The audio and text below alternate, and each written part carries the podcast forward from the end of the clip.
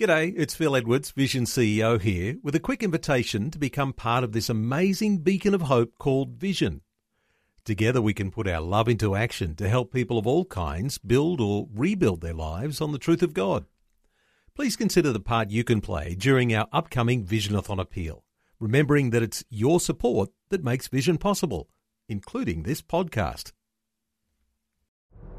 Life, culture, and current events from a biblical perspective. 2020 with Neil Johnson on Vision. Life, culture, and current events from a biblical perspective. 2020 on Vision. And it's my privilege to welcome to the airwaves Andrew McCole, the Queensland Director for Family Voice. How you doing, Andrew? G'day, Matt. How you getting on? And good morning to all our listeners today. I'm well, thanks, mate. And uh, tell us a bit of your story, mate. How long have you been involved with Family Voice now? I started with Family Voice in May this year, so I've been going around about four months. Okay. And what was uh, what was your uh, career like before you got involved with Family Voice? What, what, kind of things have you done in the past? Well, I've done a few things actually, but well, the thing that I've done most of all in terms of career work has been working as a school teacher. Okay, fantastic. Very important job, hey? Well, well, it was fairly important to me. It was paying my wages, but also I it meant getting involved with, with children and, and, and of course families, which was which is actually very rewarding. Yeah, absolutely. Fantastic, mate. Now, for those who don't know much about Family Voice, uh, just give us a, a, bit of an update. What are, what are you guys up to? What, what are you guys doing at the moment? Well, Family Voice is based around uh, three, uh, our little slogan's based around three words, and that goes with family, uh, sorry, faith, family, and freedom. So we use those as sort of three parts of the triangle that we work around. And um, if, if, you can go around a triangle around, it's pretty hard actually. Um, but that's what we work around. So we, we want to emphasise the importance of the Christian faith, the importance of the family, and and of all of the freedoms that come out of those two things, and that has reference to uh, social freedoms, economic freedom, political freedom, etc. So we start with faith and family and freedom, and we sort of find our way in there to encourage uh, people in their Christian faith. And as you were saying earlier, uh, Matt, about doing the seminar on on marriage, uh, hey, that is so important that we, we strengthen the Christian family, encourage it in, in its future. Yes, there are always challenges for families. And I've been married now 43 years, and we still have challenges, and I still make plenty of mistakes. But God is good, and there's a, there's a future for the family, and great great promises attached to it in Scripture. Mm, absolutely. Well, I do love getting the uh, family voice uh, emails in my inbox all the time. I always uh, scroll through and see what you guys are up to, and I see you on social media as well, speaking up uh, for very important topics. And uh, we need uh, great ministries like Family Voice in Australia to keep strengthening our nation. Uh, now, let's tackle the topic of education today. you've obviously got a lot of lot of background in that area. Let's let's have a look at education from a theological point of view. Um, would you be able to unpack that a bit for us? Yeah, and I, I guess I like to do that because it's, it's important that whenever we consider any subject, that we do start with the theology of the subject.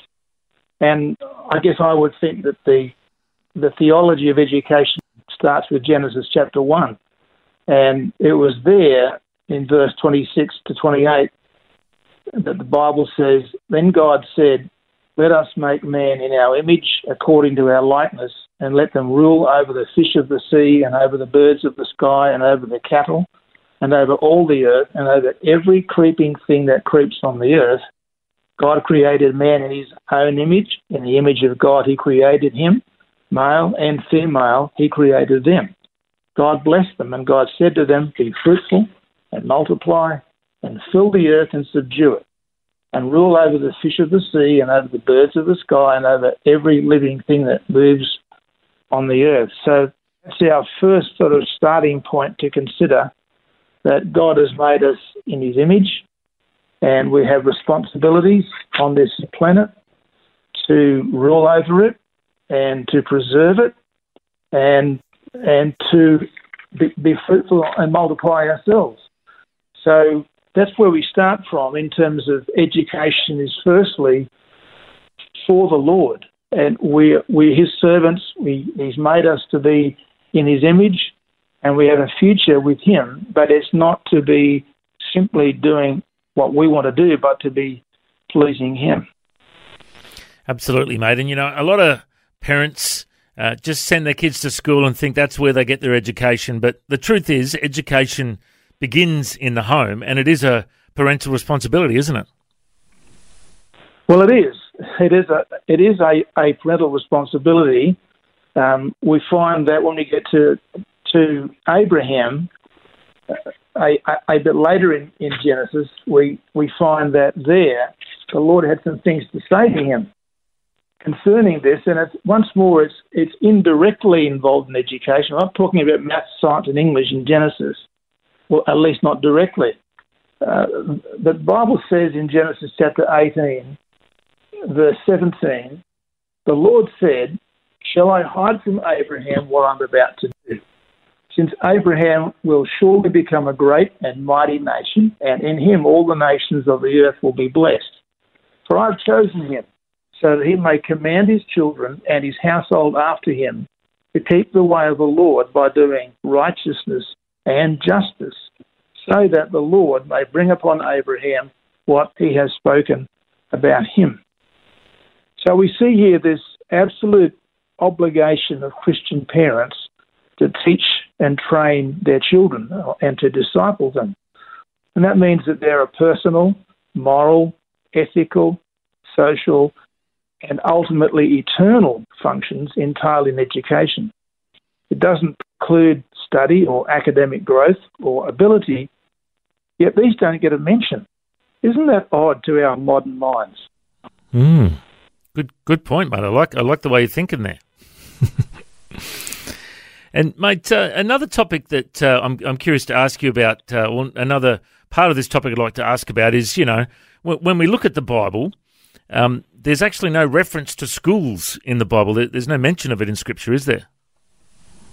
Well, it's not because we and we take from that that the notion of responsibility being with being with parents, then there was no need for uh, an education department.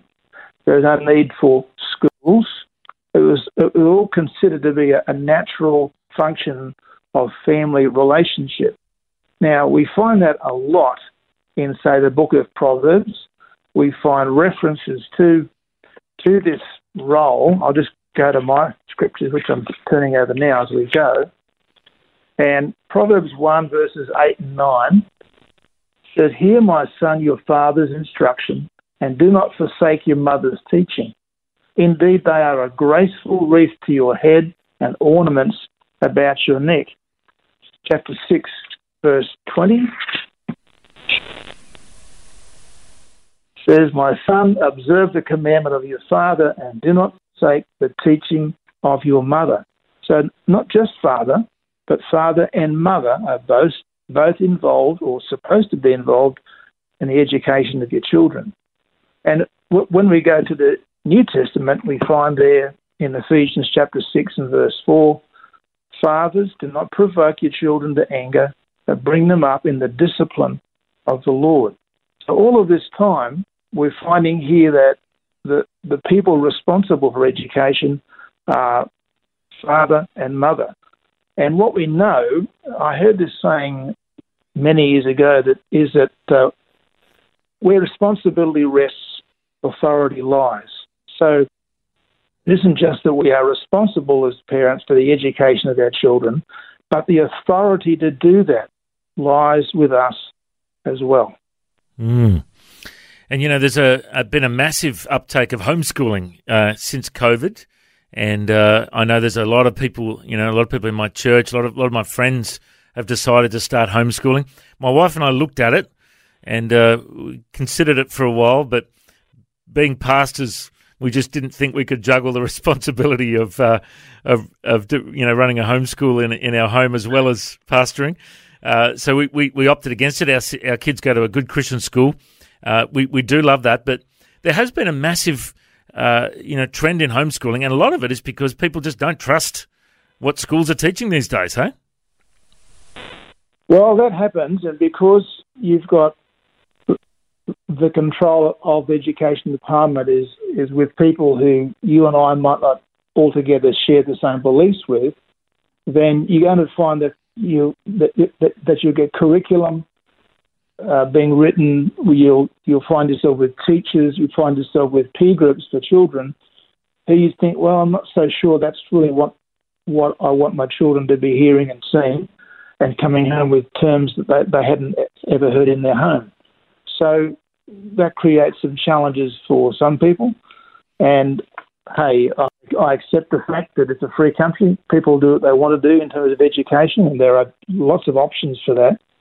I know that I know that we found, uh, my wife Sue and I, that we started homeschooling our children 32 years ago, and uh, we've never had a moment in those 32 years when, when we look back and thought, oh, what did I do that for? I think it was wrong. It, it isn't that we didn't make mistakes because we most certainly did, as all parents do. And and so you think, oh, that would, that wasn't such, such a good thing to do. But in terms of the principle of what we were doing at the time, of choosing to be responsible for them and, and for their education, I've never had a moment's doubt that we were actually doing the wrong thing. Mm. Mm. And you know, I've uh, come across a, a, number of homeschooling kids that I've found are so well mannered. Uh, you know, great conversationalists, very mature for their age. Um, one of the criticisms is that you know homeschool kids aren't around uh, en- enough kids of their own age, and, and they might be socially awkward. But I've found it to be the opposite. What, what's your experience with that? Well, I, I, I suppose I'm probably not the most objective person to comment because I'm still myself. But what you find is that is that children are influenced by those that are around them. Yeah. And I, have seen that many, many times. The peer group at school, or, or, any kind of peer group, really, and and that includes the, the church peer group. All peer groups can be very influential for children because children uh, are very open to those who are around them. They're, they're easily instructed, they're easily led, they're easily influenced by those that are around them. Now, that's, that's not wrong, but we have to be cautious about how much peer groups do influence us, and especially children. So I would, I would think that the reason that you've been positively uh, impressed, Matt, by meeting homeschooling children is that they tend to spend a lot of time with other people who are not their own age group. Mm. So they're talking to their their parents a lot. They're having those that kind of vertical conversation between an adult and a child, which draws the child up to the more mature attitudes that dad mum have or certainly should have. Yet they also have to be dealing with their siblings as well. And of course, you've got an age spread of children if you've got three or four children, you've got a, very commonly got a spread of something like five, six, seven, eight years or so. So they're having to deal with people who are older than them, but also dealing with those that are younger with them. That's a very healthy thing. It, teaches teaches children to be flexible in the the family context. Mm. I guess one other question I'm curious to ask on that topic while, while, we're, while we're parking there for a moment uh, you know, the other criticism uh, that I've heard about homeschooling is that, you know, the kids are in a little bubble uh, until they finish school. And then when they end up, you know, going to university or going into the workplace or something and seeing what the world's really like, uh, they get a lot of culture shock. And, and some kids might, you know, uh, you know, head down the wrong track, like the like the prodigal son, for example. Um, have you found that to be uh, an experience with with a lot of homeschooling kids, and, and what happens when they finish their homeschooling? Well, I would think that the, that that it is always important to protect children and shield children from hostile influences that are around them and, and in our our community on different occasions. My experience is that most families don't protect their children enough from influences that are, can be quite harmful for children. Yeah. Now, I would I would agree that there's a time and place when you have to talk to children about what this world that we live in is like. It's important that they know that, but not at six, yeah. not at eight. Yeah. They, they, uh, they do need to find out by the time they're 16. But hey, down the road, there are a few things going on that might not be too flash. Yeah, yeah. And they need to be under, uh, you know, to be aware that not every family in our street or in our society thinks the way that we do. Mm. And it's important that they do have some knowledge or understanding of that. But not too early, please. I think we, taking a child at six and dropping them into a, a classroom which where, where, there are a lot of influences upon are not so healthy. I don't think that has that. I don't think the you know the evidence is that you know, that that that's a, a, a very good thing to do. Yeah, absolutely. And mate, before I let you go, too, one more thing I just thought of too. There's probably a lot of parents at home, uh, particularly with the kids during school holidays as well at the moment, and they're probably at this stage of the holidays thinking, should I just let my kids go on devices all day, or should I take it off them and make them read a book or go for a walk, or should I take them for a walk? Um, w- what's your uh, guidelines uh, that you have found are good when it comes to devices with uh, kids and teenagers? Have you got uh, some boundaries that you, you think people should set in place? Well, I do. I, I do think that, that children need their, their parents to give them boundaries. And and while while on the one hand parents don't want to get in the way of their children, yet when you're talk, talking about computers, there are things that they can access fairly easily that really are not going to be any good for them. Yeah. And I, I would think that much of the time, the the computer, uh, the laptop, ought to be shut down so children get lots of conversation, lots of fresh air and sunshine, and and they're able to engage in in social activities, they're able to engage in conversation. Hey, children need conversations, yeah, not just with one another, but with parents, with older people who, as I was saying earlier, have a more mature outlook on life, are able to challenge them when the child is 6, 8, 10, 14, to think more maturely, more intelligently, more sensibly. And you, that's that's just that's a very healthy thing for children's education and for their moral development. Yeah, absolutely. And so I, would be thinking uh, now, in, when when our children were young, like teenage years, the, the idea of a handheld device wasn't wasn't even around. I mean, now, now they're in their you know, getting into their forties. Yeah, our, our sons. We've got three sons, and and so it was just when the whole mobile phone thing was beginning to come in. But I would say, yeah, look, let children have some some access to that, but I think it's great to shut them down and put them away and enjoy some social life and some outdoor life, some sports, and some development as a, as a Christian individual. And that, that involves comes back to dad and mum and that family unit working harmoniously. Absolutely, we've got to be intentional with, with our with our children and make sure that uh, we set those boundaries. And I love to say to my kids, "Hey, there's a new app. You should check it out. It's called Outside. Outside." I love it. That's one of my lines. Anyway, mate, our, our time's almost up. But uh, if people want to find out more about Family Voice, the website is familyvoice.org.au. You guys are all also on uh, social media, always posting lots of good content. Uh, we'll uh, catch up with you next week, or Neil, Neil, will catch up with you next week again. But thank you so much for your time, Andrew. God bless. Thank you, Matt. Nice talking to you again. Thanks for taking time to listen to this audio on demand from Vision Christian Media. To find out more about us, go to vision.org.au. Thanks for taking time to listen to this audio on demand from Vision Christian Media. To find out more about us, go to vision.org.au.